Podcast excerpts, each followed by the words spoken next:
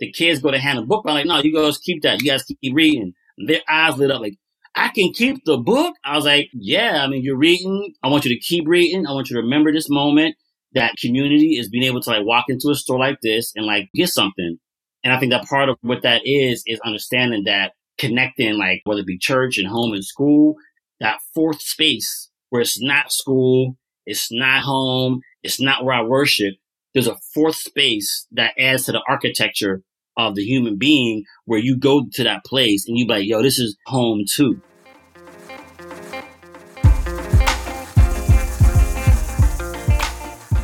I'm Kamau Akabuizi, a creative and strategist, and I've got a 13 year old son that you'll get to know as the H. What's up, y'all? My name is Kamau Ware. I'm the principal of Kamau Studios, the founder of Black Gotham Experience, and you're going to get to know my son, who's 23 now, whose name is Spades. What's good, good people? My name is Adrian Franks, mostly known by the name AD, creative designer, inventor, just overall human being. You get to know my son by the name of Garvey, who is now two years old. And this is The Stages, where three black fathers at various stages of parenthood discuss our health journeys physical, mental, and professional, and how fatherhood inspires our connected paths. We all carry a lot on our shoulders as a part of the human experience, and often you need a friend to carry that weight with you. That's why it's so important that you sincerely check in with your people on a regular basis. Kamau, Adrian, and I do this every episode with a segment called The Weigh In. Kamau, I just want to jump right into this conversation about Ice Cube.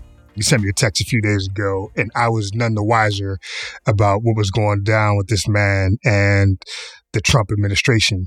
And at the time, I didn't even ask you for context, but I think it's time to get into it. This is continuing the upside down saga of 2020 for sure. But give me your experience because it sounded like you had a rough day that day in general. And whenever this news hit, just added layers onto it. So let's hop into the Ice Cube Trump convo. Well, I mean, for one, I feel like that date is called coordinated NBC, WTF. Like, we're going to reward Trump for getting COVID and being irresponsible. We're going to reward him for not wearing a mask, for potentially spreading the virus, and reward him for canceling a debate.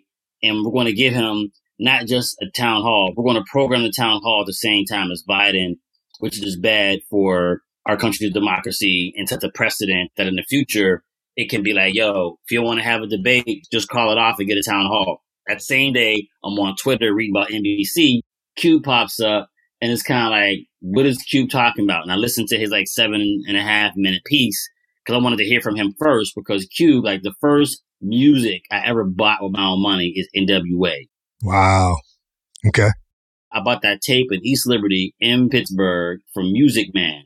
And I bought NWA and I put it in a Walkman I bought with my own money. And I always liked Cube. And me and my older cousins always liked Cube. And when Q dropped America's Most Wanted in 1990, that was like right around the time I was getting like my consciousness. You know what I mean? Yeah.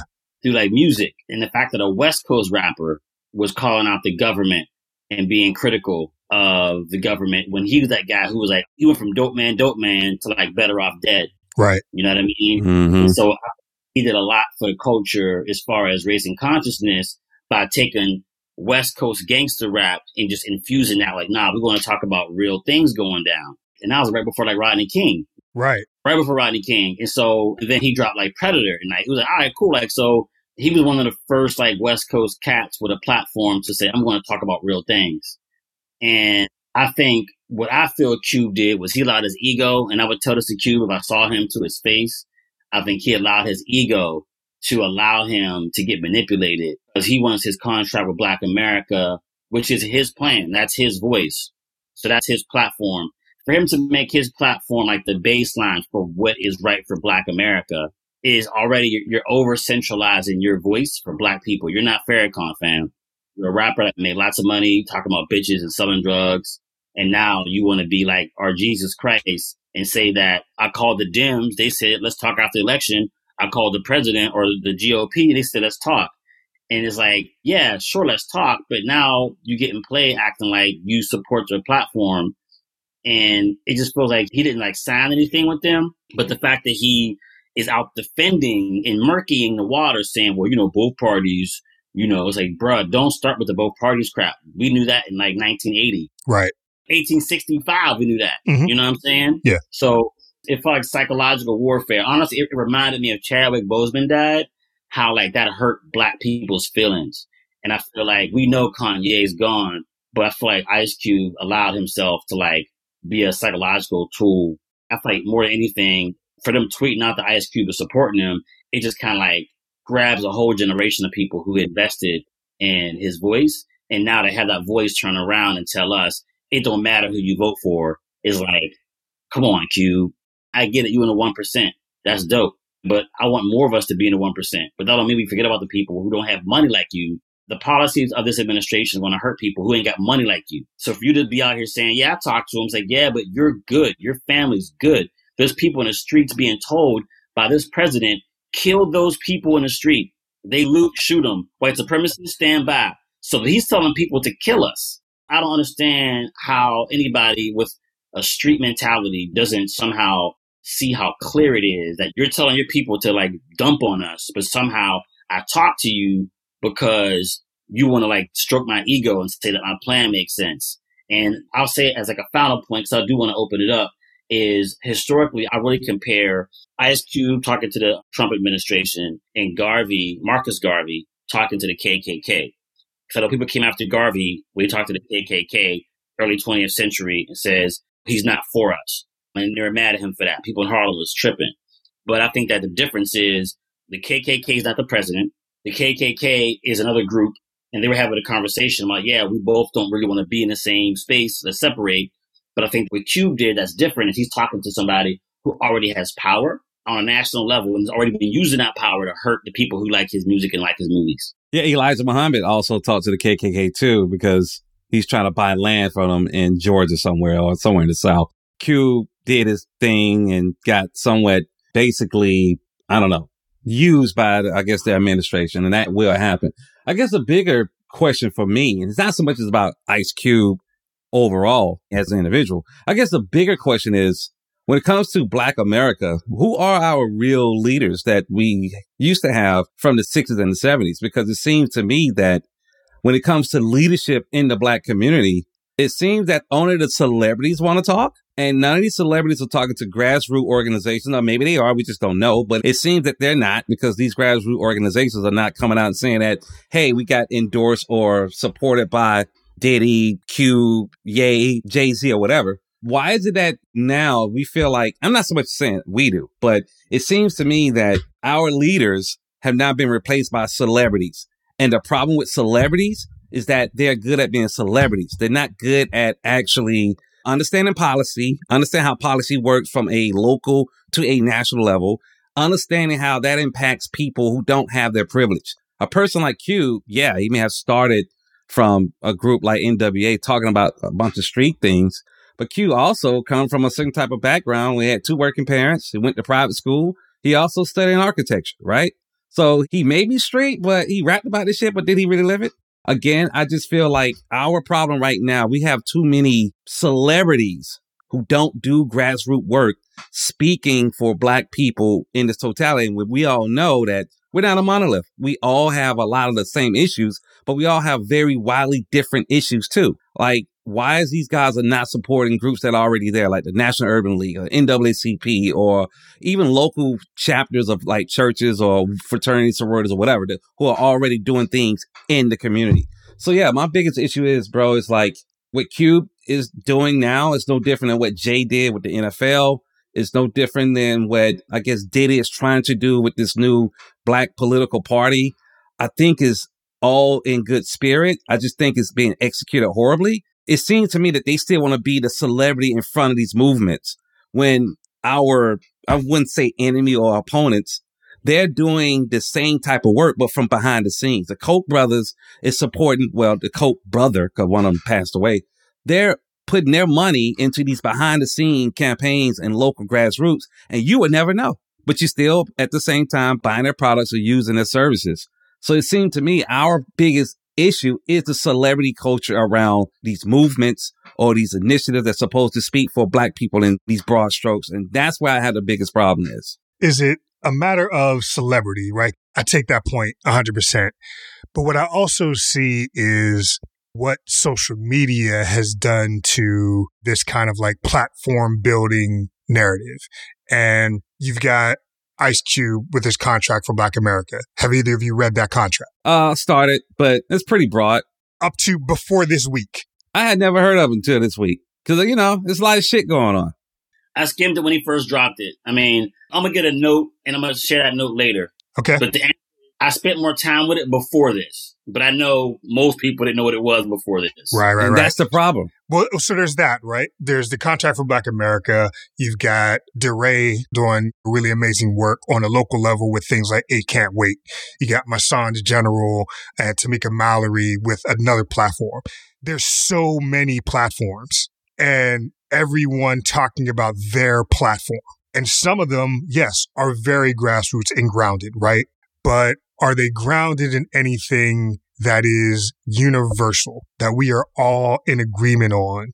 To your point about that grassroots level of building a platform that actually is truly in consideration, not just of the gain that the individual or individuals who develop this platform believe, but to that point of blackness and black people not being a monolith, where are those dialogues happening that create something like the contract for Black America or something like all these other different platforms that are just popping up that are all getting pushed at federal levels or local and state levels.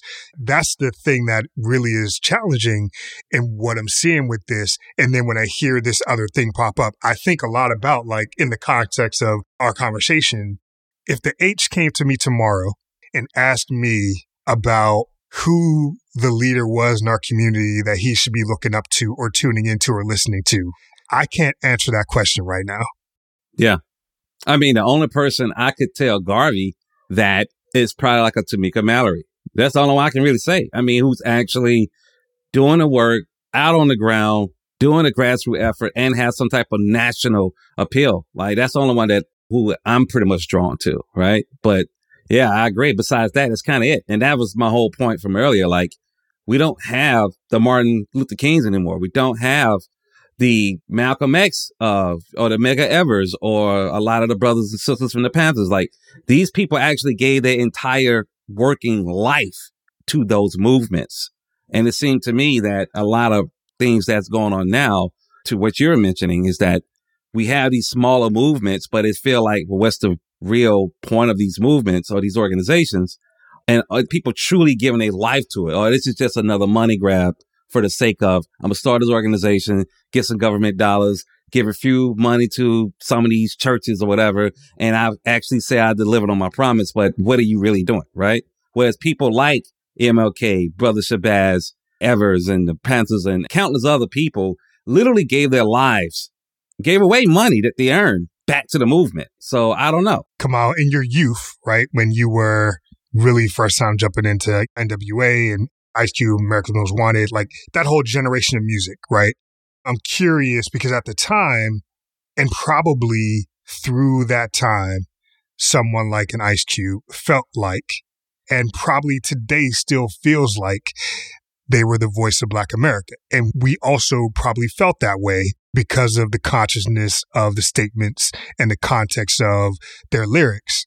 Do you think that is something to Adrian's point on the celebrity side that they forget at a certain point that they need to reconnect and or take the thought that they are speaking for black America too far? I mean, I see it a little differently. I hear the question, but I think that we just live in a celebrity obsessed culture anyway. I mean, you could like have one of those jokes, like three guys walk into a bar, two are rappers, TV celebrity. One becomes president, the other two get a tax cut. You know what I'm saying? It's like a joke. Yeah. I Mhm. mean, like they're all celebrities. Mhm. So it isn't even like the president somehow was like manipulating people or we as a community are somehow getting manipulated. It's like white people have put a celebrity in the White House. Right. Yeah. Yeah. Casino owner. So it's not even like it's us. It's just kind of like celebrity culture, period, is American culture. We don't have a secretary of culture like most countries have. We don't have any nationally funded way to consider what is the heritage of America, how do we preserve it, how do we propagate it, how do we establish connections with other countries whose heritage our culture comes up with. I think it's just kind of like media and it's bullhorn and it's like battle the budget. Make your story louder, more sexy, but it doesn't really have anything to do with an actual grounded narrative. And that's part of America's big problem is without us being able to have a proper national heritage or cultural person in the cabinet. And for that to then begin to like go out into the states and then to cities where we can actually agree on certain things, even if it's like not completely true. It's like a free for all. And so we get a chance, like everybody make up their own reality of what America is and what it means to be American. And then that's part of what these contests turn into is where we can't even really have an apples and apples conversation. So I think that celebrities are now just doing what everybody else is doing. They're human beings and everybody's a brand now. And so people are looking out for their brand. And I think the part of what Trump has going for him that is a little bit almost sad is that I think there are people who look at him and say, yo, I get it. I'm just like you. I'm a brand. I'm a celebrity. I don't really see white or black. I don't see racist. I see a person who went from being this kind of star to that kind of star. And in that, I see myself in you. And so I feel like NBC, who made money with Trump with The Apprentice, Ice Cube, who's glad to have his platform pushed out there and made more popular, who also made money from his tax cuts. I just kind of saw like the circling of the wagons. Like, okay, this guy's losing.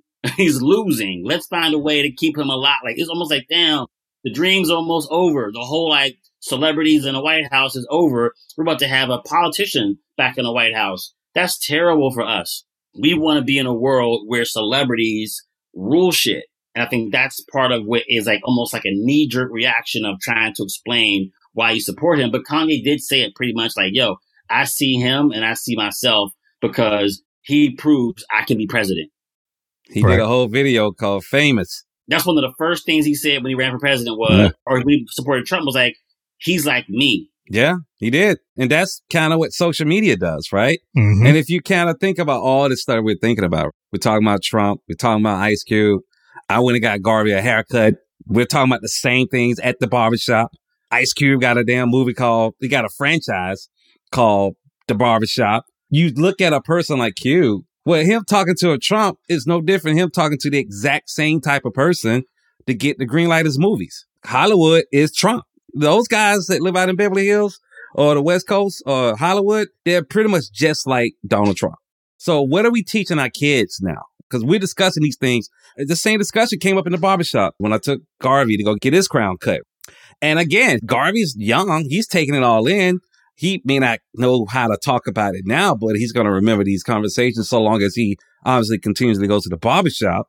So what are we teaching our kids, bro? What do we really want to teach our sons and daughters, young queens and young kings about how to maneuver the world. And when you start seeing celebrity culture, which let's be honest, every kid, every generation of kids are always going to be more influenced by celebrity than even their parents. Like me, you, kids are on this call. Yeah, I grew up listening to Ice Cube, love those first four albums.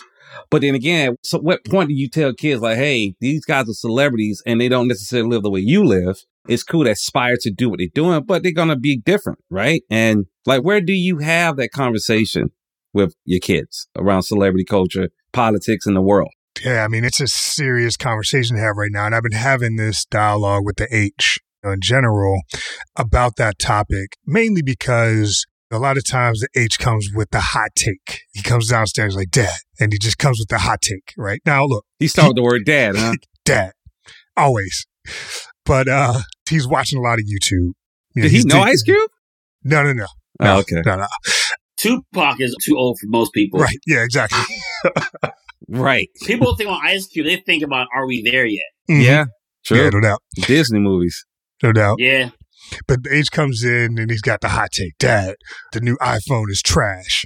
Or something about racing, like this racer's about to switch teams. Now, I know that a lot of that commentary is coming from people with hot takes on YouTube. That their job is to get views, which is why I can't fault NBC for what they did because everybody who works for NBC's job is to get ratings, to get people watching that network. There's no political alliance there.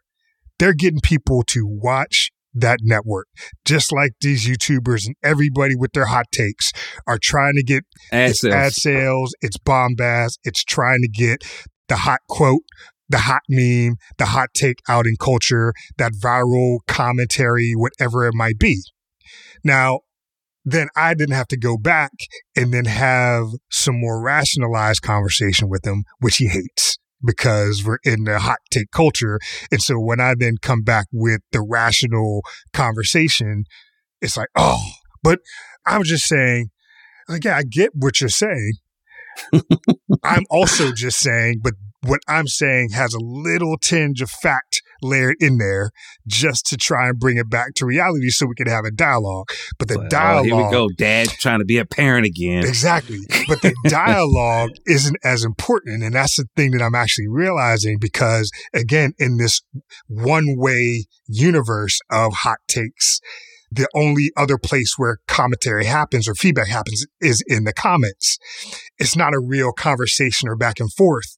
And so I'm wondering what's being lost there in kids' ability to actually debate on rational things with facts because we're just not in a society that even appreciates facts.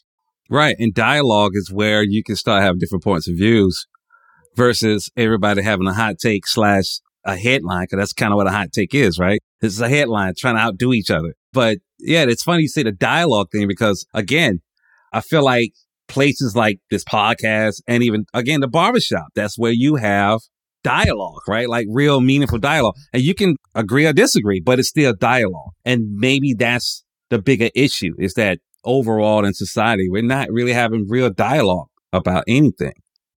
There's like two points, and this is just to kind of put this point next to what you said, Kamau, about you're not mad at NBC. The thing I think that NBC did that really is just problematic is just what that means for our democracy. And I, part of what the Trump administration is trying to do is harm democracy as a way of winning, not just to suppress voting, but to say voting doesn't matter and debates don't matter. Debates are meant to inform the electorate, whether you or not. So I don't care who you want to vote for, but the debates, as they've been set up by the commission, even that's been blown up. You know what I'm saying? First debate wasn't a debate. The second debate was walked away from, and now we have competing town halls. And part of the reason why we have that is because NBC decided to air a town hall at the exact same time as Biden's, and that basically completed a cycle of Donald Trump blowing up debates. So historically, for over two centuries in of the United States, and for the first time, we're actually having like our debates as a system was blown up by Donald Trump. And NBC was his accomplice. A hundred percent. And I've been You know? thinking about sending the H to like Toastmasters. You guys remember Toastmasters? Oh, I remember Toastmasters. Yeah. Yeah. It's great. but I'm wondering what they're teaching now. Like, has the debate style changed? Toastmasters is an organization that teaches people, kids, and adults how to debate. It's basically like debate training, dialogue training. now I'm down for it because I want that conversation and I want him to engage in some of these conversations that we're having. Like whenever we get together at the studio and he's super quiet because he just doesn't have a way into a lot of the conversations. I want him to find some more ways into topics that matter to him and things like that. But right now he feels like such an outsider. And so I would welcome those heated conversations and those intellectual debates with the dude versus YouTube hot takes at the moment.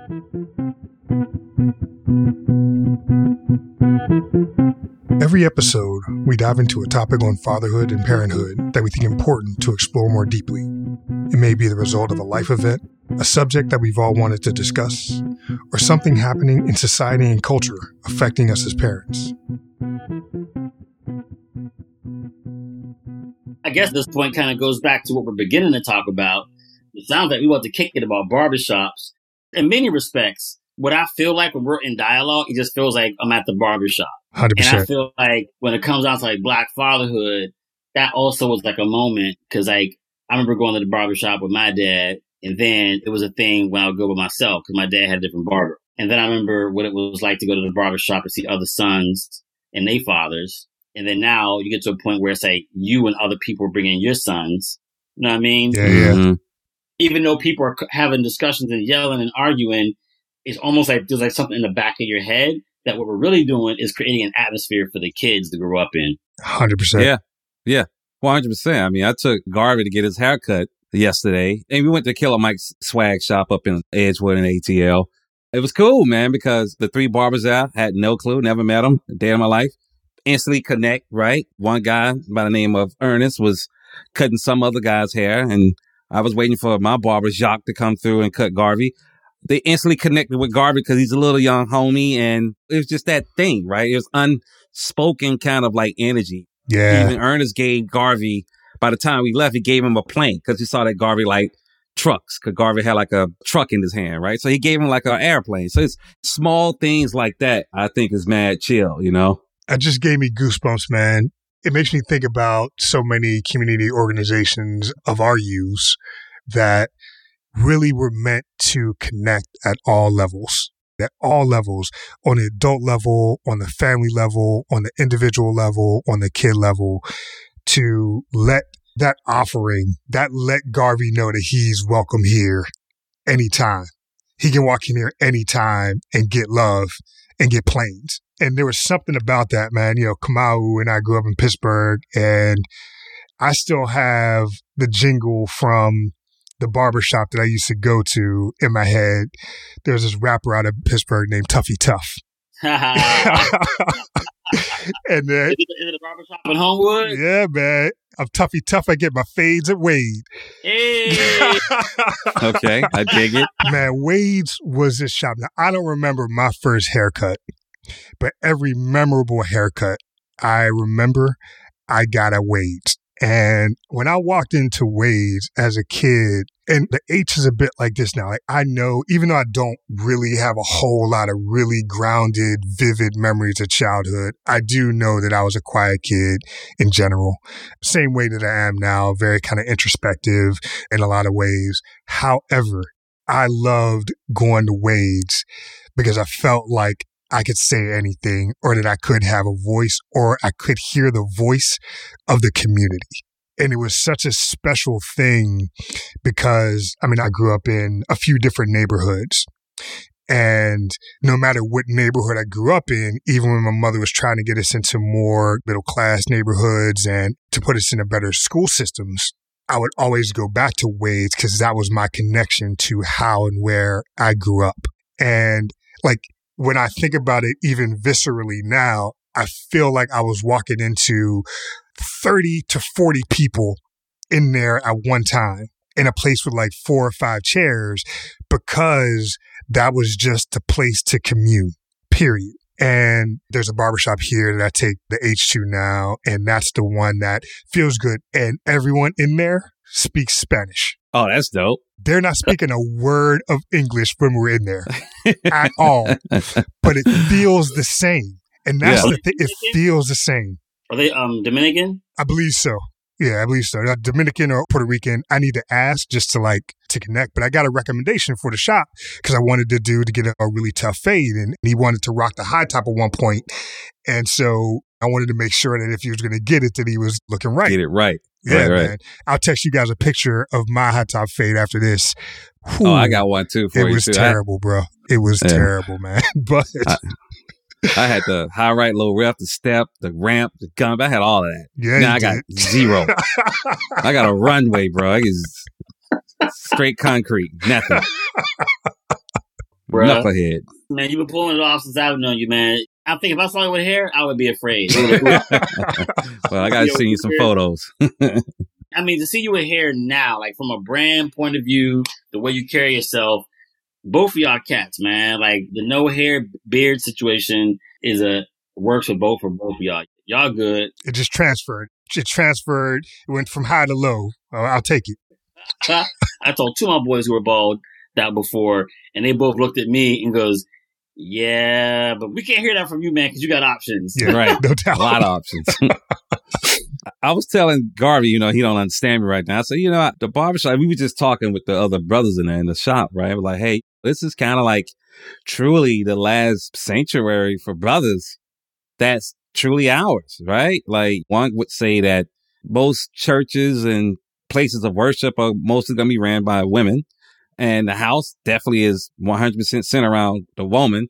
But if you're talking about the barbershop, it's like that one place, regardless of who you are as a person, but definitely as a brother, everybody's on the same level, right? Same it's like level. a it's like a fraternal lodge for all who comes. And Mhm. and the way of entry is, hey, I just need a cut. I need a cut and I need to talk.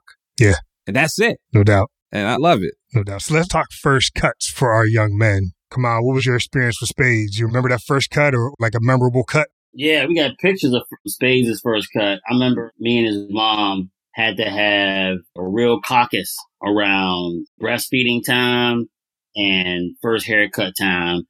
And I wanted to prolong how long he kept his crown before he got it cut. And I wanted to prolong the breastfeeding. And we landed at eight months for breastfeeding and for hair, we did a year. And so by the time he got his first cut, people kind of was used to him having like a fro. And the guy who cut his hair, and you know this man, he went to the same high school as you, Nate the Fat. Yeah, yeah, no doubt. So for those who don't know, Nate the Fat, brother Nate is very much like a staple in like Pittsburgh culture. He's barber and a DJ. And either you danced to Nate's music at a party or he was cutting your hair. And so Nate and I were doing events together. And so when he got a haircut, it was a moment for the shop. Right. Mm. You know what I mean? Yeah, like yeah. we pulled up, it was me and his mom, and we had pictures, and like he cried a bit, but then he got over it. But it was just kind of like everybody, it was a thing, you know what I mean? And I remember like the naming ceremony we had for him after he was born. Everybody, you know, whispered something inside of his ear, and I just feel like the naming ceremony. When I talk to people who are like West Africa about how we named him after he was born, they say we, you know, back home. I was like, I didn't know that. I just knew that I wanted to name him um, history because I'm a history nerd. And my mom and my son's mom had an intervention. Like, we can't name, why we want to name him that? It's going to terrible. And I was like, well, let's let the baby decide. So we had like eight different names and we would say names to him. And he liked his name the most, which is why we, he has the name that he has. And so I remember the barbershop was almost kind of like, I wouldn't say as meaningful, but it was a big deal to be in a communal space and to have like one of my really good friends cut his hair. For me, I Yeah. feel like just to kind of get like a little bit corny and outer spacey, but for black people, our hair is very much like our blessing that people try to make a curse because of how our follicles are, how they're curly. What we do with our hair and our ceremonies around hair and grooming is very much like the same as like our skin color. Yeah, yeah. And so to have like his crown cut by a beloved bro at his barbershop around people who knew everybody and knew him, yeah, that's a very deep personal moment for me. Yeah, for sure, man. What was Garvey's experience like, bro? Okay, so this is almost two pronged, right? So his very first cut was this past January at home. I had my barber, Easy, who uh, cuts down in Bed Stuy. He came to the house. I asked him, like, yo, so you cut kid hair, right? He's like, yeah. But at the time, it was just like a lot to just try to get out the house, and it was just production. So I like, look, I just pay you to come out of the house if you can't. And he came by.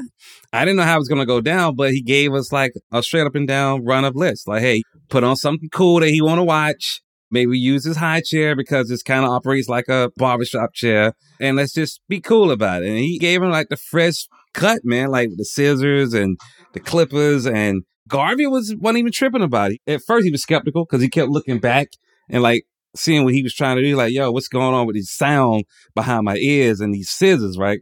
Because he had never met Easy. But then after that, he was chill, man. He sat there like a little royal dude, man, and getting his hair cut and let Easy do his thing. So that was like, took about an hour, not even an hour, maybe like 40 minutes or whatever. It was chill, very chill, right? Elmo saved the day on that one. Second cut, now that's at home, but the first official cut at a barbershop was back here in Georgia at this spot off Gresham Road, the place I grew up in South DeKalb area, right? this guy named Mook, who I went to high school with, who cuts pretty much everybody's kids' hair for the first time. They went to McNair's and and if they still live in the area, right? I figured, hey, if you're gonna go to the barber shop for the first time, why not go to the barber that I know from high school in my old neighborhood? So we did that.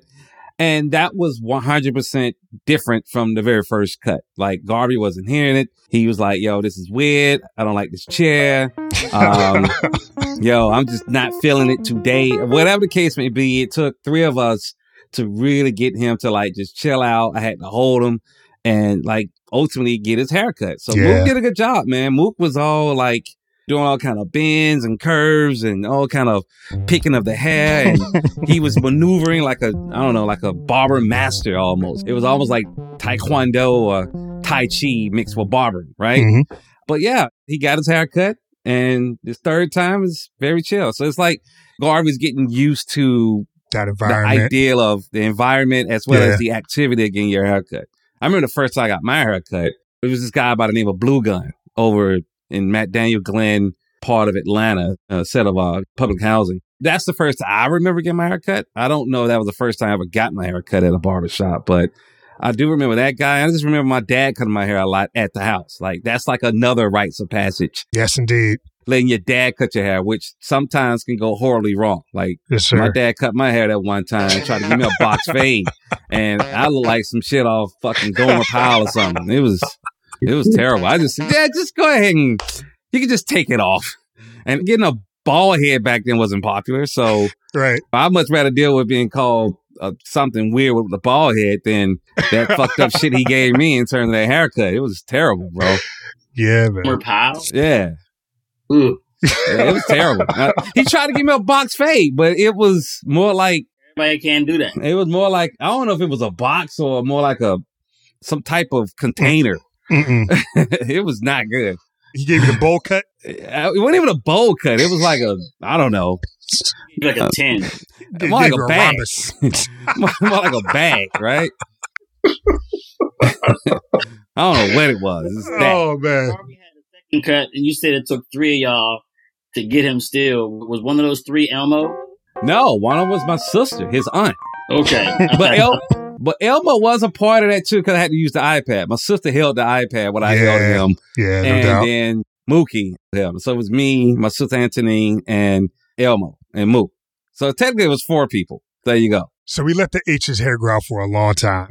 I wanted him to grow the super fro. Like to this day, if he hadn't cut it, I'd be happy. I just wanted it out there because y'all remember there was so much energy in that dude's face. And that matched with like little fro and the hair. Like there was like an identity to it. And so the first time that he actually got it cut, I was sad because I really wanted it to grow out. I loved the kinetic nature of his crown at the time matched with his just like exuberance for life. Now he's a teenager now and that exuberance for life has just gone out the window. He's definitely in that teenage mood. Like that exuberance comes out for the things that he really loves, but it's not like the day to day where he used to be this like bundle of joy and the hair was a part of that. It was like a part of that energy. So I was really sad when, when we had to get his haircut the first time. It didn't really like matter to him, but it mattered to me. It was a different moment, man. How old was he? Probably three. Mm. Yeah, probably three. Because we tried a few different things. At one point, he even got him twists, which I don't think you guys have ever seen pictures of when he had his hair out. But it just wasn't working. His mom didn't love it. And ultimately, we ended up getting it cut because it was just too much of a debate. And everybody was struggling with doing it. And I was just like, yo, just let it rock. Like, there's nothing to do. Just put some juices and berries in there and he's good. Juices and berries. What You is know what I mean? I gotta, I gotta, What is this? Is it coming to America? it ain't nothing but ultra perm. You know what I mean? one of my friends used a fro that became like really popular. And it was just kind of, he like, don't ever cut his hair. Right. Don't do it. Never. Yeah. Like kids' hair, man, it's a thing. Something I can tell y'all because Spades is older is I remember like I was trying to find that version of Nate in Brooklyn and it took a while, but I finally found it. Uh, it was a brother named Kirk who on, on, on Flatbush.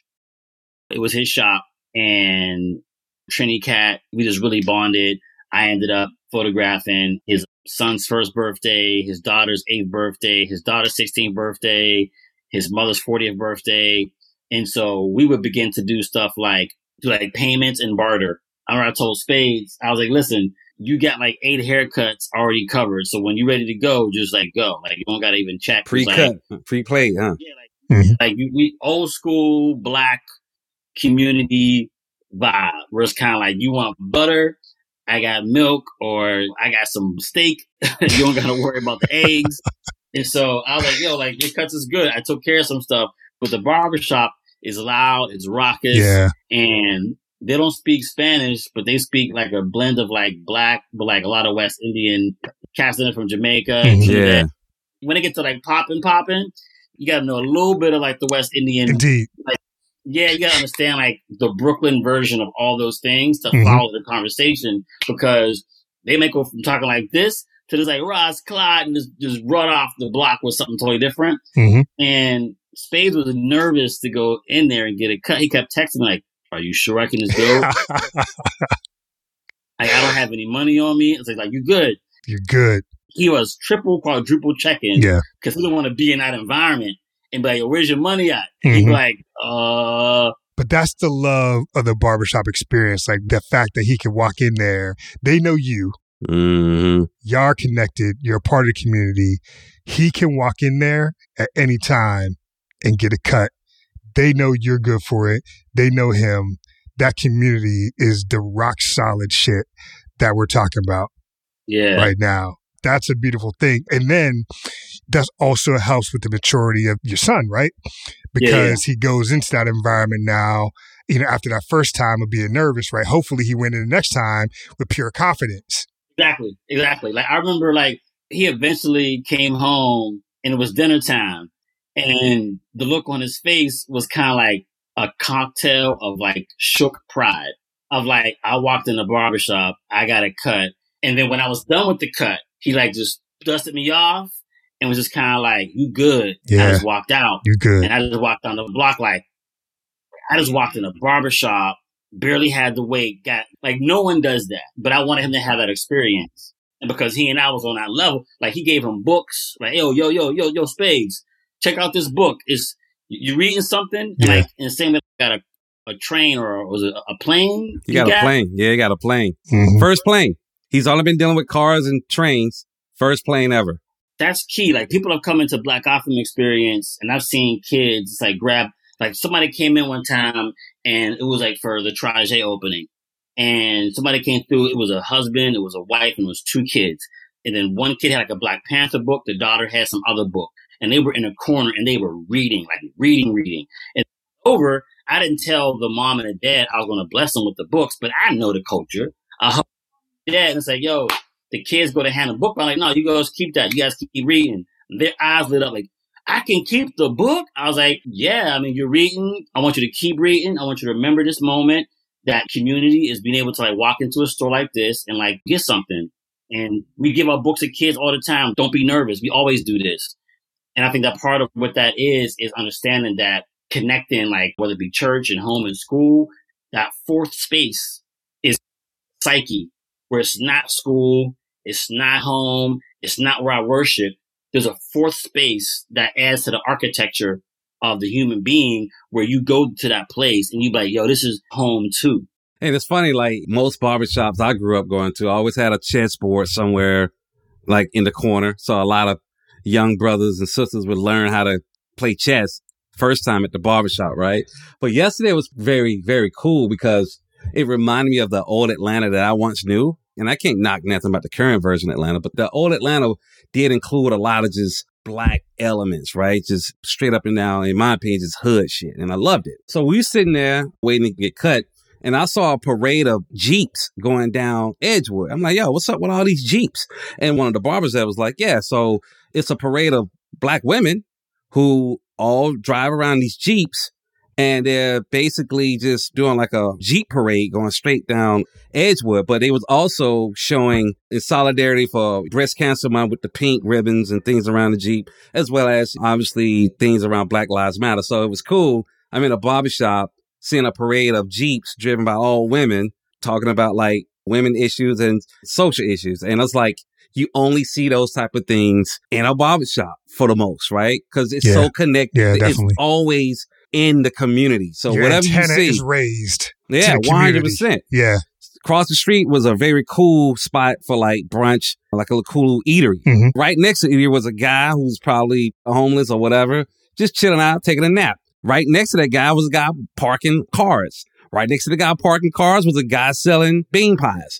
Right next to the guy selling bean pies was somebody passing out pamphlets for some political person. So it's like you see the black experience around barbershops and hair salons. It's, it's a beautiful thing, man. Yeah, absolutely. Hey, I mean, this is so important, I think, to make sure that we recognize and acknowledge these places aren't relics, right? This is active and a part of the the community building experience that I think we lose a lot of. And I hope that we don't lose, you know, a lot of coming out of this pandemic, that nature of gathering, that nature of connecting, that nature of community. And this show, this conversation, we can create our own barbershops. I think it's important. I think this forum is a part of that. But I think was really, really important and what was formative for me, especially when I was the H's age. And I imagine even now for Spades and what will be super important for Garvey are those spaces like the barbershop that we need to continue to uphold and nurture and breed. So support your local barbershops, continue to support stages, but most importantly, support your community 100%. My hat right now that I'm wearing just says support on it. And that's a big part of our context and a big part of the Black experience, the big part of the fatherhood experience. And hopefully, our youth continue to grow up around these communities that we build and support and uphold for years and years and centuries to come.